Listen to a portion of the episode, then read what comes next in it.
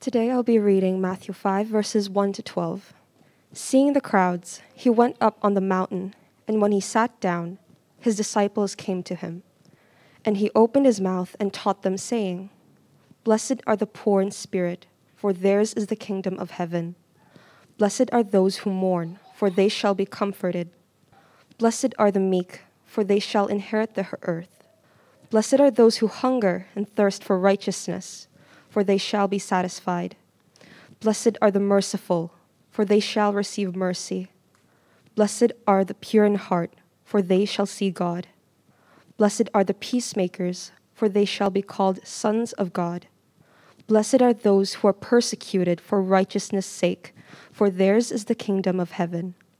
Blessed are you when others revile you and persecute you and utter all kinds of evil against you falsely on my account. Rejoice and be glad, for your reward is great in heaven, for so they persecuted the prophets who were before you. Thanks, Jobel. Good morning, everyone. Good to be here with you. Good to see some faces back from overseas travels. The past several weeks, we have been looking at the Beatitudes.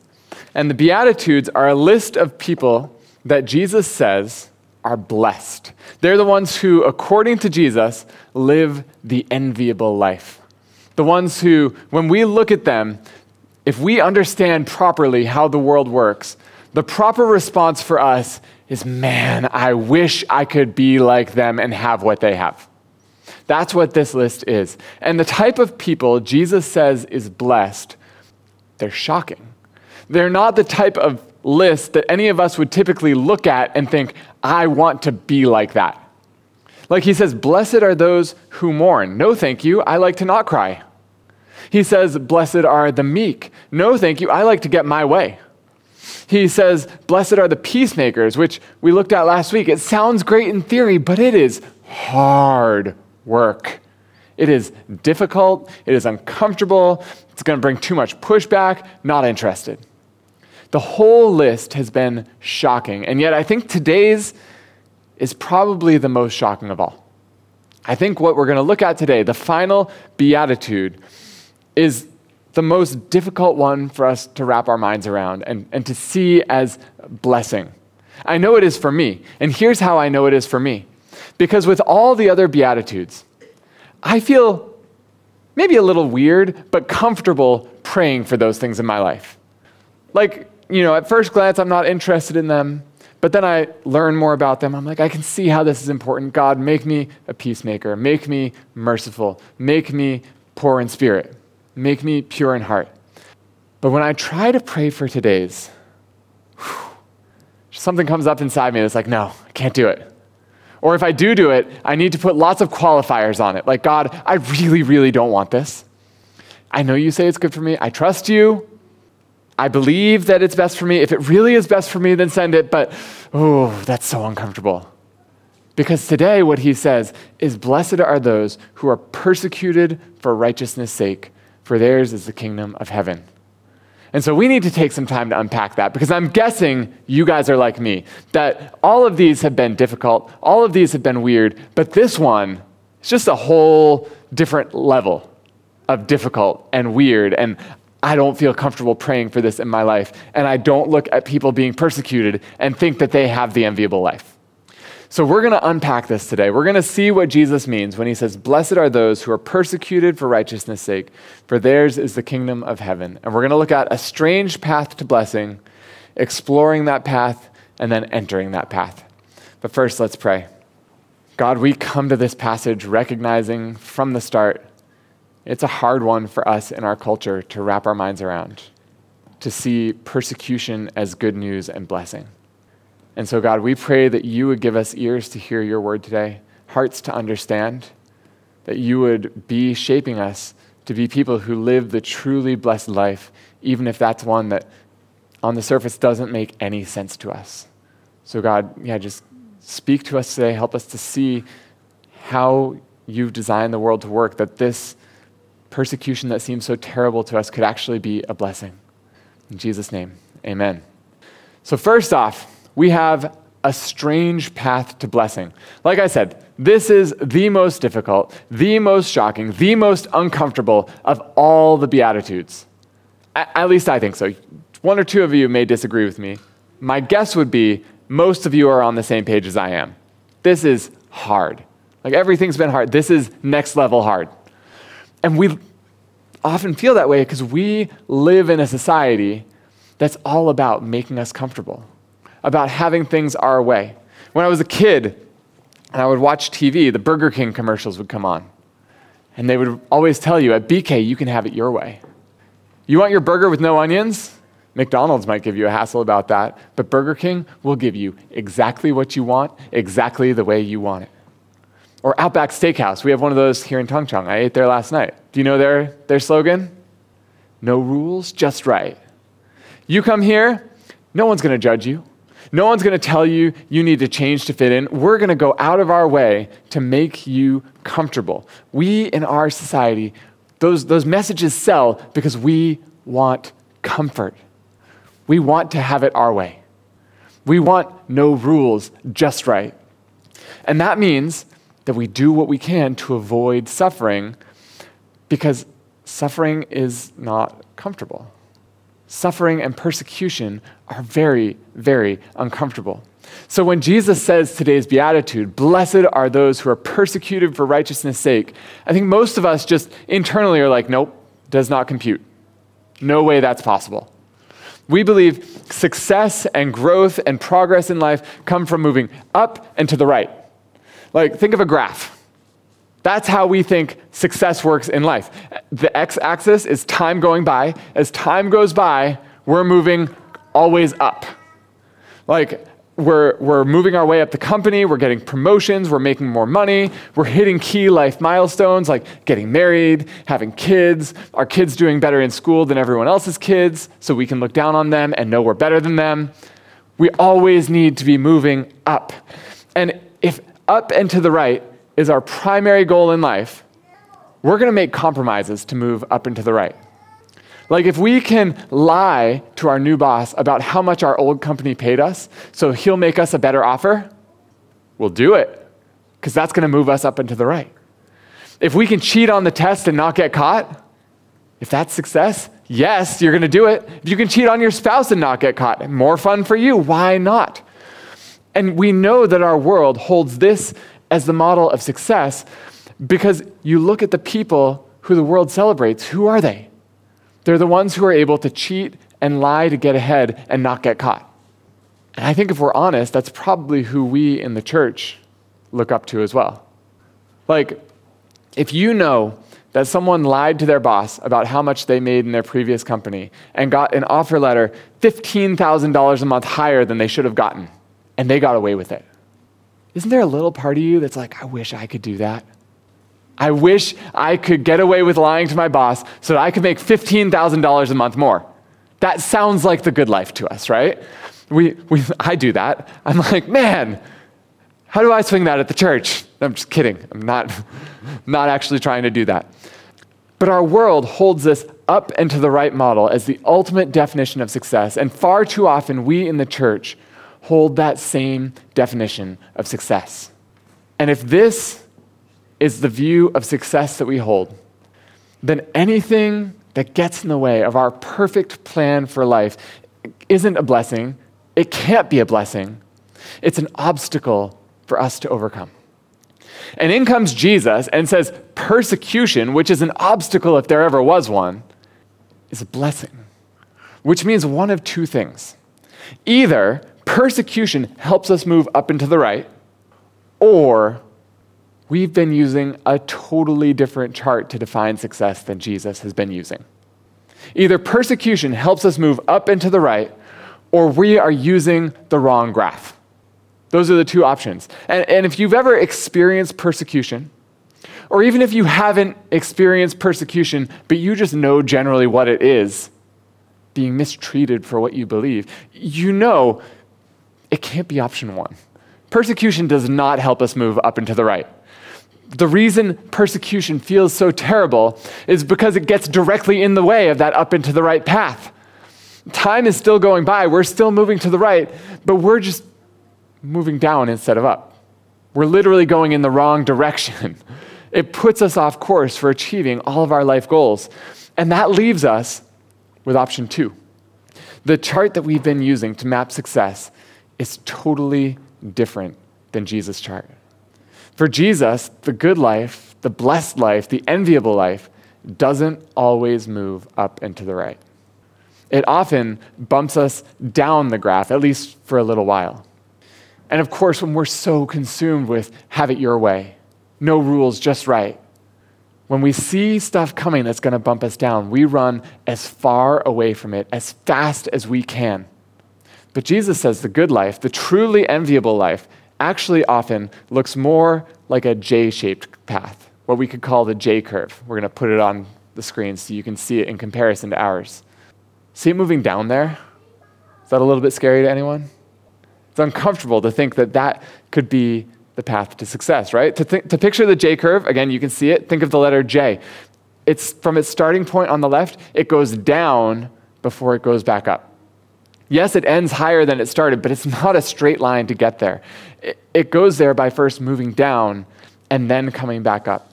And Jesus, with his teaching right here on persecution being a blessing, he's saying this J shaped path is actually the path to true blessing for his followers. And this isn't something he's just saying, this is something he wants us to really understand and prioritize. You notice, out of all the Beatitudes, he put this one last, which means for, for an oral culture where they're listening to him, this is the thing freshest on everyone's mind as they walk away from hearing about the Beatitudes. It's the one that sticks with you. It's also the only one of the Beatitudes that he repeats for emphasis. We have verse 10 Blessed are those who are persecuted for righteousness' sake, for theirs is the kingdom of heaven. But then verse 11 Blessed are you when others revile you and persecute you and utter all kinds of evil against you falsely on my account. Rejoice and be glad, for your reward is great in heaven, for so they persecuted the prophets who were before you. He repeats it because it's so important. He doesn't want us to miss it. And then, third, he makes it personal. Every one of the Beatitudes up to this point either says, Blessed are thee, dot, dot, dot, or blessed are those who, dot, dot, dot. This one, he starts that way, but when he repeats it, he says, Blessed are you. He's making it personal. It's not some abstract idea out there. It's something he wants his listening audience to incorporate into our own lives. So, Jesus' seemingly upside down defi- definition of success and blessing through persecution, it's a big deal to him. He wants us to get this and wrap our heads around this. And so we're going to spend the rest of the sermon unpacking this J curve. And we're going to start by exploring this strange path. See, how can it be that true blessing in life, the truly enviable life, doesn't come from moving up and to the right all the time, but through sometimes moving down. It just feels weird to us, right? And yet, I think on one level, we understand this concept. All of us do. Think about learning a new language. Justine and I have been learning Cantonese lately. We got a tutor who's teaching us because Judah starts in local school tomorrow, and we want to be able to understand what he's saying with his friends. And so we have been trying our best to learn Cantonese. And when you learn a language, what are you doing? You're making a sacrifice right now for the sake of benefit later. You're choosing to give up free time when you could be relaxing or time when you could be doing other productive things in order to instead study and learn. You're making a fool of yourself in front of people who speak this language fluently.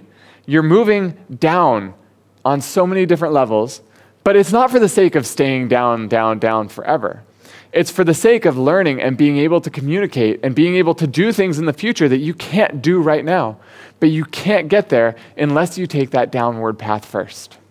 It's the same with learning an instrument. You sacrifice now for the sake of being able to play beautiful music and have fun doing it later.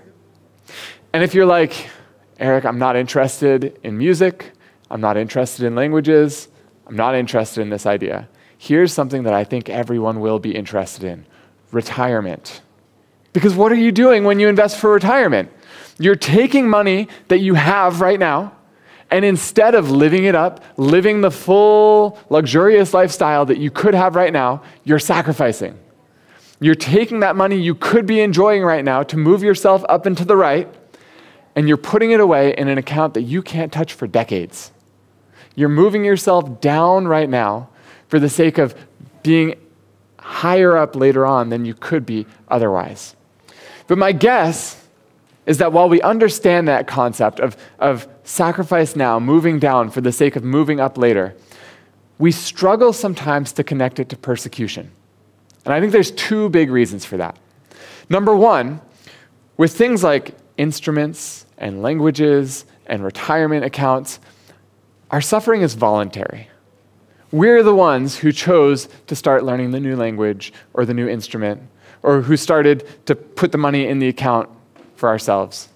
Unless your parents forced you to learn an instrument or a language, in which case, maybe this doesn't apply as much to you. But as adults, if we're doing these things, we're making the choice to do it. And that means that at any moment, if I decide it's not worth it, I just stop.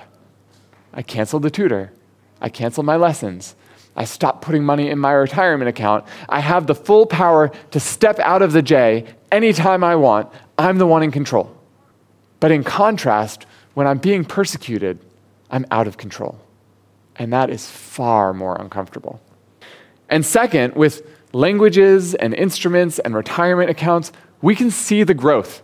Right? I'm very new to Cantonese, but there are sentences my tutor will say to me that I can understand now that I couldn't understand two months ago. And when I see that, I'm like, I'm making progress. There's hope for me to learn this language. This is wonderful. When you're learning an instrument, you can play songs now that you couldn't play three weeks ago. And you're excited because you're like, I can't play Mozart yet, but if I can play this now, I can get there someday. With a retirement account, you pull up the app on your phone and you open it up, and it shows you there is more money in your account today than there was at this time last year. And you can imagine all the things you can do in your retirement with that money, and you get excited about it. But with persecution, how do we see growth? You know, God hasn't designed like a heavenly rewards app that you can just, ah, oh, yes, the persecution this week brought my heavenly rewards up 10%. Like, that's not how it works, right? You can't see what is happening in terms of that progress as easily as you can in other areas of your life.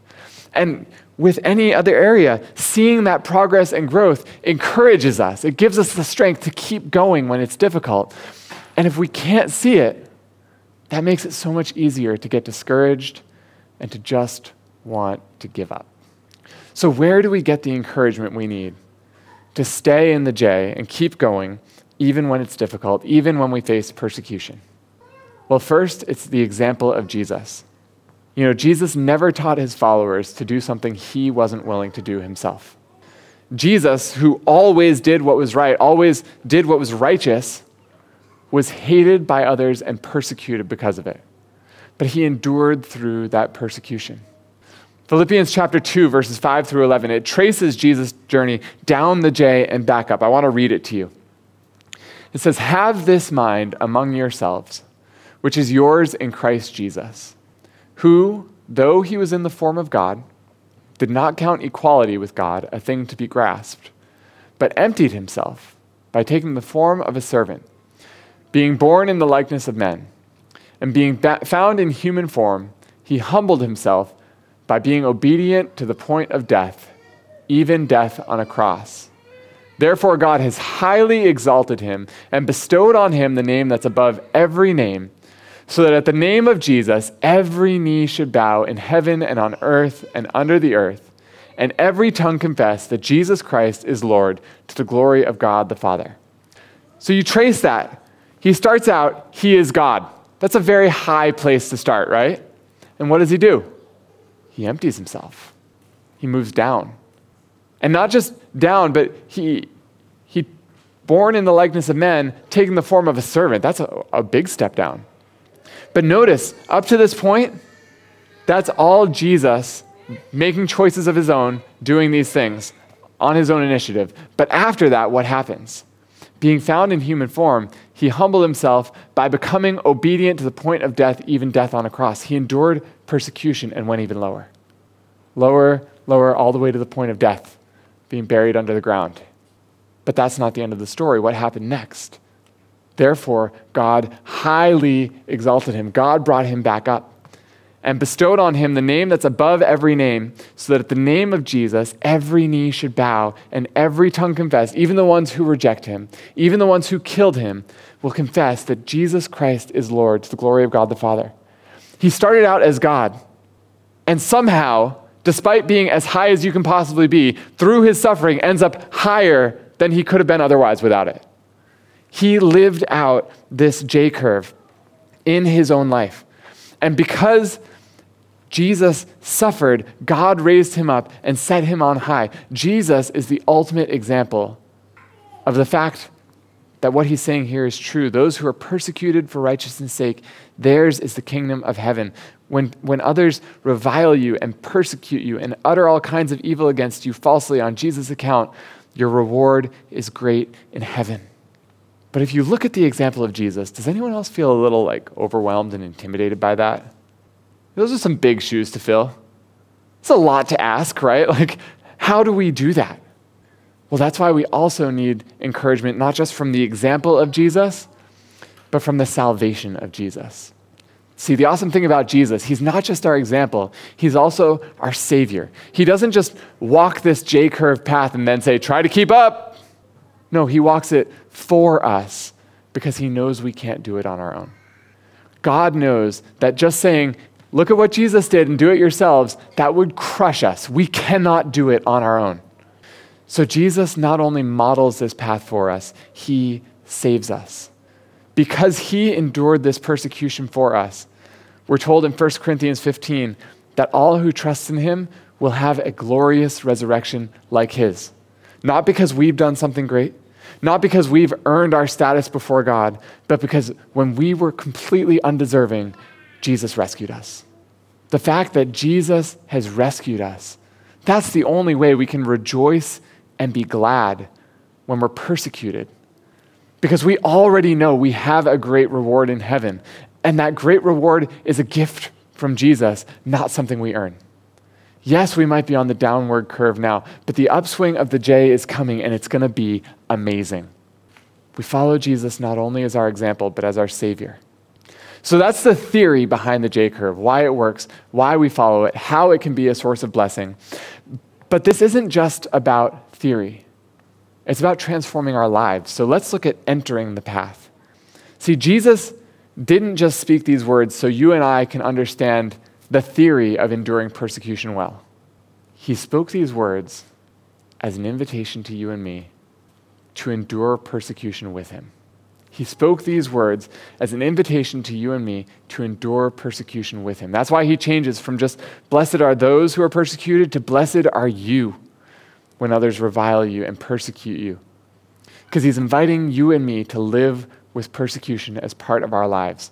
And if we're going to be the church that Jesus calls us to be, we need to be prepared to suffer well. And so I want to take some time to just talk about some practical questions about what that looks like. So, first, does this mean Christians should view persecution as fun? No. Persecution is miserable. Of course, we're not supposed to view it as fun.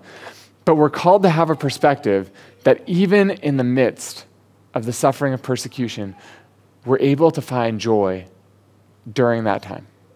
How can we rejoice in the midst of such a hard time? Well, again, it's like learning a new language or investing for retirement. If our focus is consumed with the current pain, we're going to be miserable. We're going to want to give up. We're going to want to get out. But if our focus is more consumed with the future benefit that's going to come because of this pain, we're going to have joy in the midst of the pain.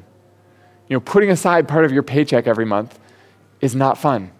But when you remember, because I'm doing this, someday I'll have the freedom to not have to go to work every day if I don't want to.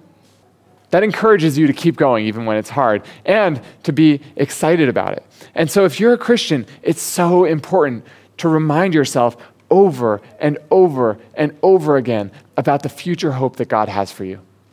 And not just to remind yourself, but to remind everyone else in the church and to have them remind you. If we're going to handle persecution well as a church, we need to be constantly reminding one another that God has a greater hope for us that's beyond anything we can even imagine right now. Right? Like that need for mutual encouragement and upbuilding is big part of the reason that we meet in person on Sundays instead of just recording something and putting it on YouTube.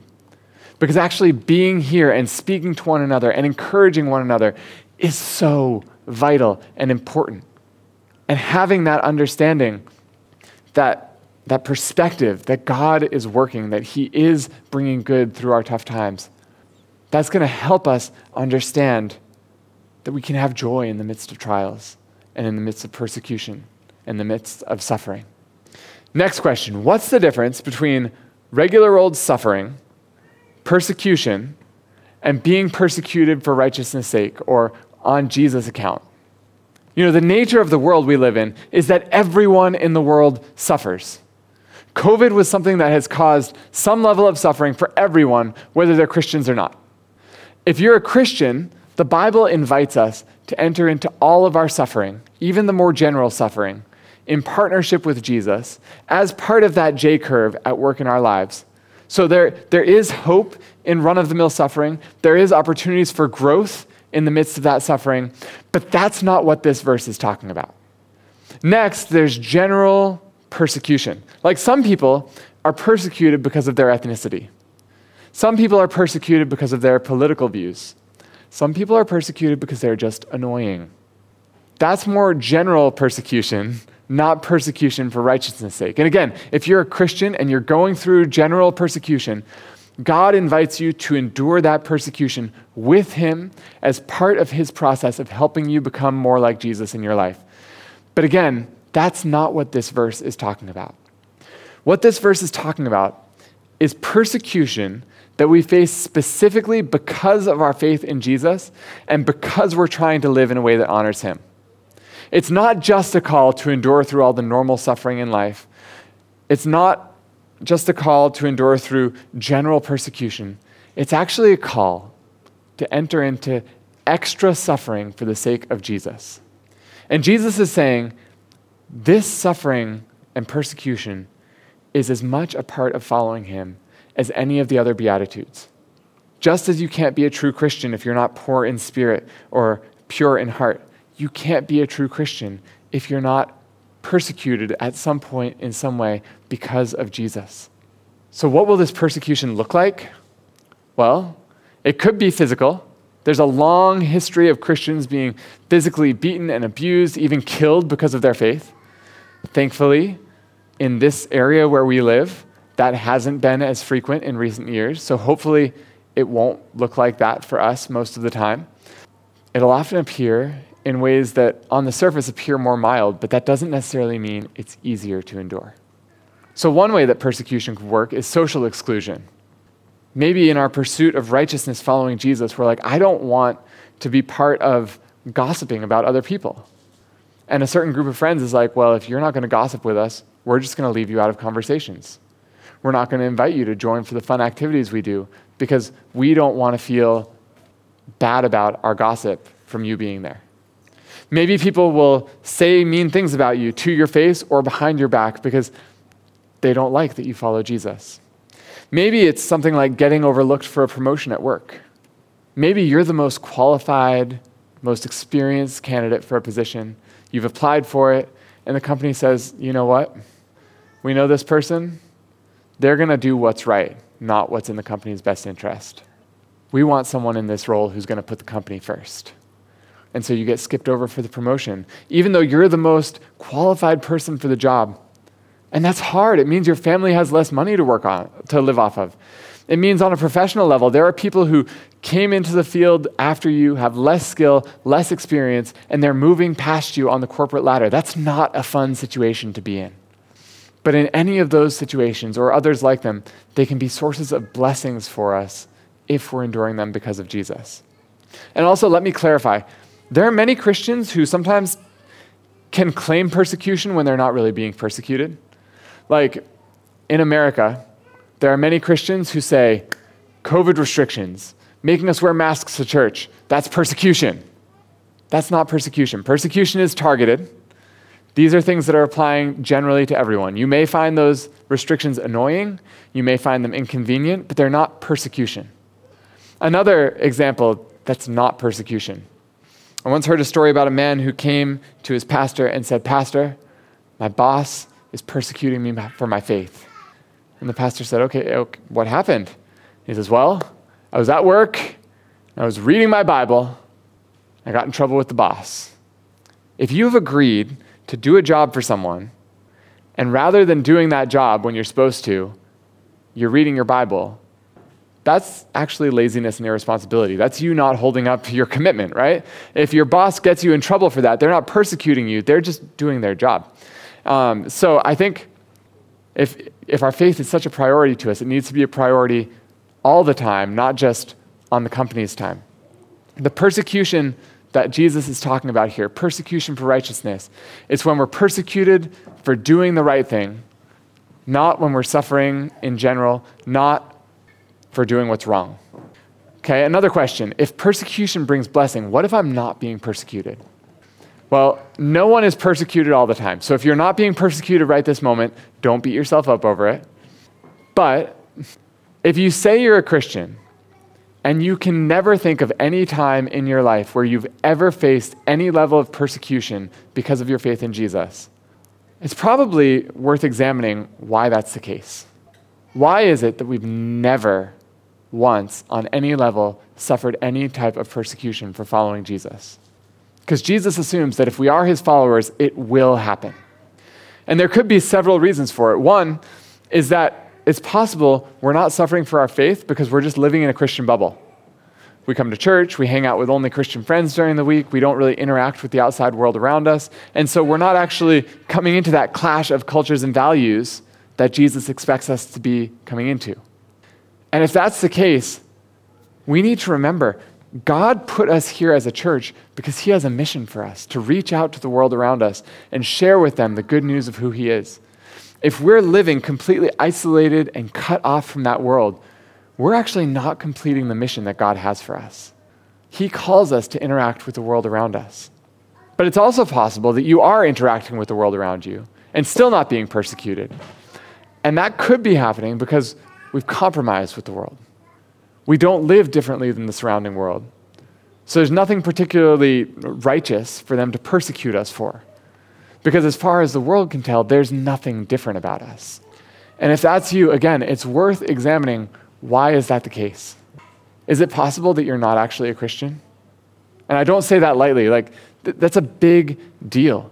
If you've never suffered for your faith, is it possible that it's because what you thought was your faith doesn't actually exist? That's something you need to sort on between you and God.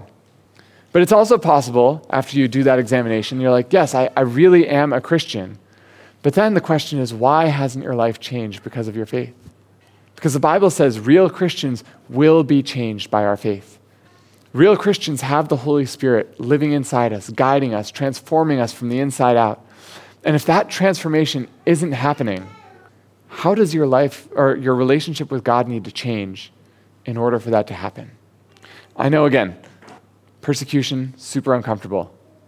Probably none of us would look forward to it.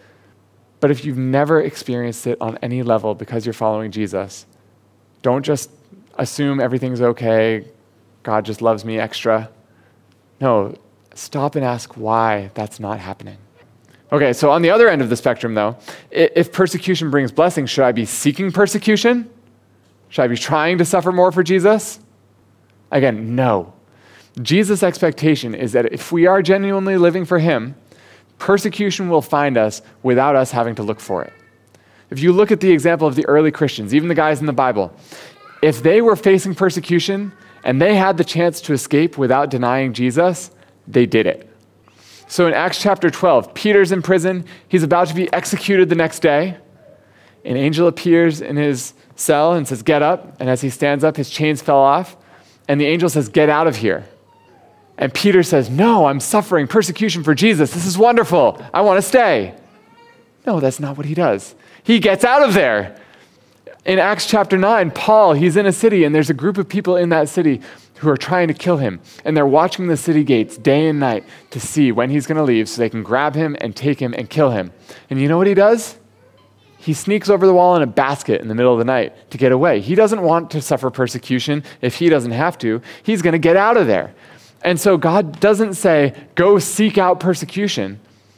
It's going to find us if we're truly living for Jesus. And if God gives us a chance to escape, He's inviting us to escape. There will be plenty more persecution to come in the future if we're genuinely living for Jesus.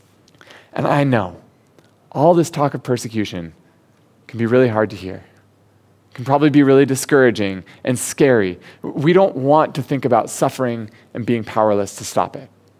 When we see how much Christianity is supposed to cost, it, it suddenly becomes less appealing. Like if you're here today and you're not a Christian, but you're thinking about becoming one, I realize this sermon might have pushed you away. And I'm not sorry for that. Because Jesus says if we're going to follow him, we need to count the cost. We need to understand what we're actually signing up for. And so I would rather have you take this into consideration right now if you're thinking about becoming a Christian, rather than get five years in and be like, oh, shoot, didn't realize that was part of the deal. It's better for you to hear it now and be aware of it and take it into consideration so that when you make the decision to trust in Jesus, you're making a fully informed decision. But as we close today, I want us to hear from two voices in Christian history who have suffered persecution for Jesus' sake. And I want us to just hear what they have to say about their experience. Because I think it can help encourage us as we think about what persecution does. The first is from the Bible. It's from the Apostle Paul in Philippians chapter 3. And this is what he says Indeed, I count everything as loss because of the surpassing worth of knowing Christ Jesus, my Lord for his sake, I have suffered the loss of all things and count them as rubbish, in order that I may gain Christ and be found in him, that I may know him and the power of his resurrection, and may share his sufferings, becoming like him in his death, that by any means possible I may attain the resurrection from the dead. Now, Paul suffered a lot for Jesus. As he wrote this passage, he was in prison, expecting that he was going to be executed in the near future. And he looks back over all that he's suffered. And as he looks back, all he can say is, It's worth it. If it gives me more of Jesus, give me more of it, because all I care about is getting more of Jesus. He's experienced what Jesus says here that persecution can be a blessing and a source of joy. The second testimony is from a man named Samuel Rutherford. He was a Scottish pastor who had to spend some time in prison because of his faith, and as he reflected on his suffering, this is what he said I never knew by my nine years of preaching so much of Christ's love as he taught me by six months' imprisonment. Christ's cross is such a burden as sails are to a ship or wings to a bird. Now, he's not saying persecution was easy, but he says it allowed him to see and experience parts of God's love that he never could have experienced otherwise. He said, Suffering for Jesus made my life as much heavier and harder as a bird's wings make its life which, if you missed it, that's a joke, because birds' wings actually let them fly, right? He says, suffering for Jesus, maybe it adds weight, but it's a weight that lifts me, not a weight that holds me down. The testimony from those throughout church history who've actually suffered for Jesus says, as counterintuitive as it may seem, what Jesus said in today's Beatitude is exactly right. Blessed are those who are persecuted for righteousness' sake, including us when we suffer for Jesus, for theirs is the kingdom of heaven. This is part of the path to true blessing in life. Let's pray. Father, we thank you that even when your ways at first glance and second and third and fourth glance seem to make no sense to us, that you know what you're talking about. We thank you that even when we suffer and are persecuted for our faith in you, that you haven't abandoned us, but you're with us. And that you're working through that time to give us hope, to give us joy, and to give us blessing. God, forgive us for all the times in our lives that we haven't believed that's true. God, I pray for us this week that whatever persecution you send into our lives because of Jesus, that we would have the strength to, to stand for you in the midst of it and to have the perspective to see how you're working for our joy in the midst of this difficulty.